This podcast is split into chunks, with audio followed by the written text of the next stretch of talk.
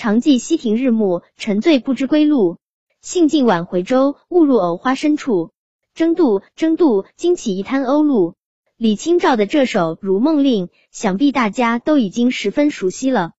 千古第一才女，果然名副其实。她的诗词受到了很多人的喜爱，这首《如梦令》也不例外，非常精彩。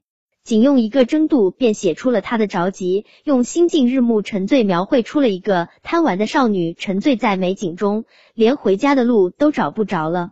这幅画面多么形象呀！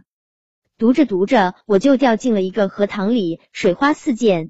一个清脆的声音在耳边响起：“哎呀，我的运气太不好了，不但回不了家，连衣服也湿了。”我一听，扑通一下从水里爬起来，看见一个清瘦的美女姐姐，我赶紧说：“对不起，姐姐，我我不是故故意的。”那个姐姐微笑着摆摆手说：“没事，叫我李清照吧。”我迟疑了一会儿，点了点头。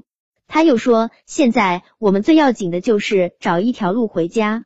到家以后，我给你换一身干净的衣服，免得着凉了。”我想了想，害羞的同意了。我们奋力的划船，希望能尽快出去，不料却惊起了栖息在荷塘里的一群鸥鹭。它们受到惊吓，扑腾满天飞的场景，让我们哭笑不得。就在这时，一只大手把我从船上拉到了椅子上。我定睛一看，原来是妹妹。她气鼓鼓的说：“快把你的作业做完，来陪我画画。”哎，谁让我是她姐姐呢？我只好极不情愿的答应她的要求。我小时候也和李清照一样贪玩，一有空就和小朋友们在公园里疯玩，到天黑伸手不见五指，才依依不舍的回家。所以我非常喜欢这首词。